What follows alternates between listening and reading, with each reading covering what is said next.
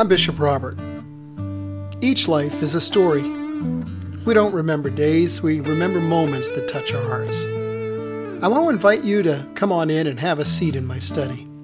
Let's you and I spend a few minutes together and consider a verse of Scripture and how to apply it to those moments that fill up our lives. My hope is that it speaks to your heart, your mind, and your soul, and I hope you'll be back often. Welcome. Physical training can be hard and demanding. Sometimes can even be dangerous. But training is essential to performance.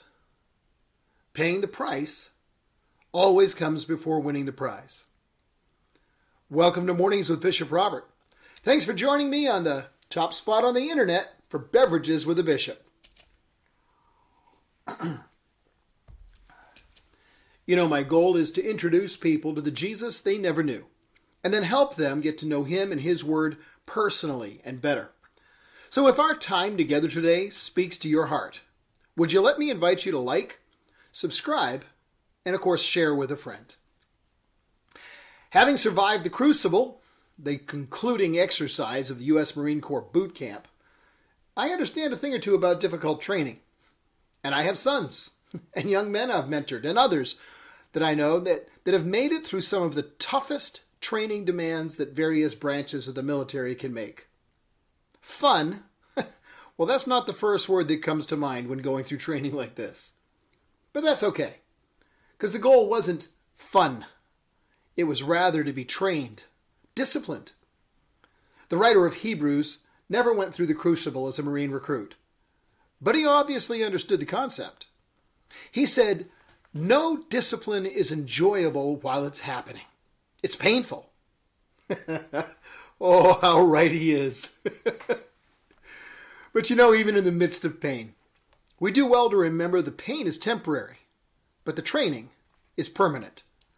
There's an outcome to be achieved, and it's the outcome that's worth the painful training. No one I know goes through disciplined training with the goal of enjoying pain. That's ludicrous. But everyone determines to go through such discipline because of the end goal. Now, some discipline is corrective. It's given with the intent of changing a, behavioral pattern, breaking a bad habit, crushing a sinful tendency. This sort of discipline is intended to stop certain behavior from recurring. The end result in mind is we stop weakening ourselves. Now, the other discipline is prescriptive. This is the sort of discipline that's entered into with the intent of, well, adding knowledge or skill or experience. It's the sort of discipline that's intended to build new and needed behavior into the life of the trainee. The end result in mind is that we're enabled to do something we couldn't do before. The best discipline uses both of these approaches. It prepares men and women to face battles in life that must be won. They're existential. Our very existence hangs in the balance. And we need to be willing to embrace discipline that's lovingly, though painfully, delivered so we can see both elements occur within us. The elimination of those things with which we're destroying ourselves, and the learning of the new skills we have to possess in order to win the victory. It's always too soon to write off a man or woman of God who's been surrounded by the enemy and has fallen into sin. When proper discipline can be lovingly, though painfully administered, and embraced, it will lead to great deliverance and further fruitfulness. Peter denied that he even knew Jesus. Barnabas and Mark abandoned Paul. the early prayers of St. Augustine, he said, Lord, make me pure, but not yet. the list of men and women who have failed Christ includes everyone who's ever attempted to walk with him. Everyone, including you and me. Some of our failures and sins are more public, but none of us has done it perfectly. Discipline, embraced and internalized, allows for incredible change.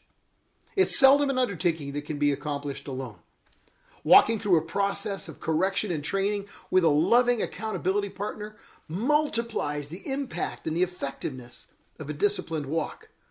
I've got half a dozen men I meet with regularly for this very purpose. Hey, one final story will illustrate today's point. In November 1950, U.S. Marine Corps Colonel Chesty Puller and his 2,000 man 1st Marine Regiment were surrounded by 160,000 Chinese troops at the Chosin Reservoir. Puller radioed his headquarters. He said, We've been looking for the enemy for some time now. We've finally found him. We're surrounded, and that simplifies things. he told his men, Don't forget that you're the first Marines, and not all the communists in hell can overrun you. We're surrounded so we can shoot in any direction we want. Well, the Marines survived because they were a well disciplined and well trained fighting force. They trained themselves for the task they knew they had to face because they knew it was an existential battle. You know, our verse today continues by saying, But afterward, there will be a peaceful harvest of right living for those who are trained. We who are charged with the task of winning the world to Jesus Christ face an enemy horde. Take a look at society and you'll see they are well entrenched, well hidden, and well prepared. Open your eyes, church, and look around you. We've been looking for the enemy for some time now. We've finally found him. We're surrounded. And that simplifies things. We need to embrace the discipline that has corrected us, directed us, and prepared us for what is ahead. No one of us is perfect, but any of us can embrace discipline and training and become the best we can be in the battle. And don't forget that you're the army of God, and not all the demons in hell can overrun you. We're surrounded, so we can move out and minister in any direction we want. Are you coming? Hey, before we get to the end of our time, let me ask you to help me introduce people to the Jesus they never knew and help them get to know Him and His Word personally and better. Would you please like this video? It really does help more people see it. Then click follow or subscribe so you and I can get together every day. If you click the link in the description, you get a free copy of my book, Count to One. And of course, one more thing please share this with a friend. Because as you do, you're part of the team, touching hearts all over the world with the love of Jesus. Thanks for helping.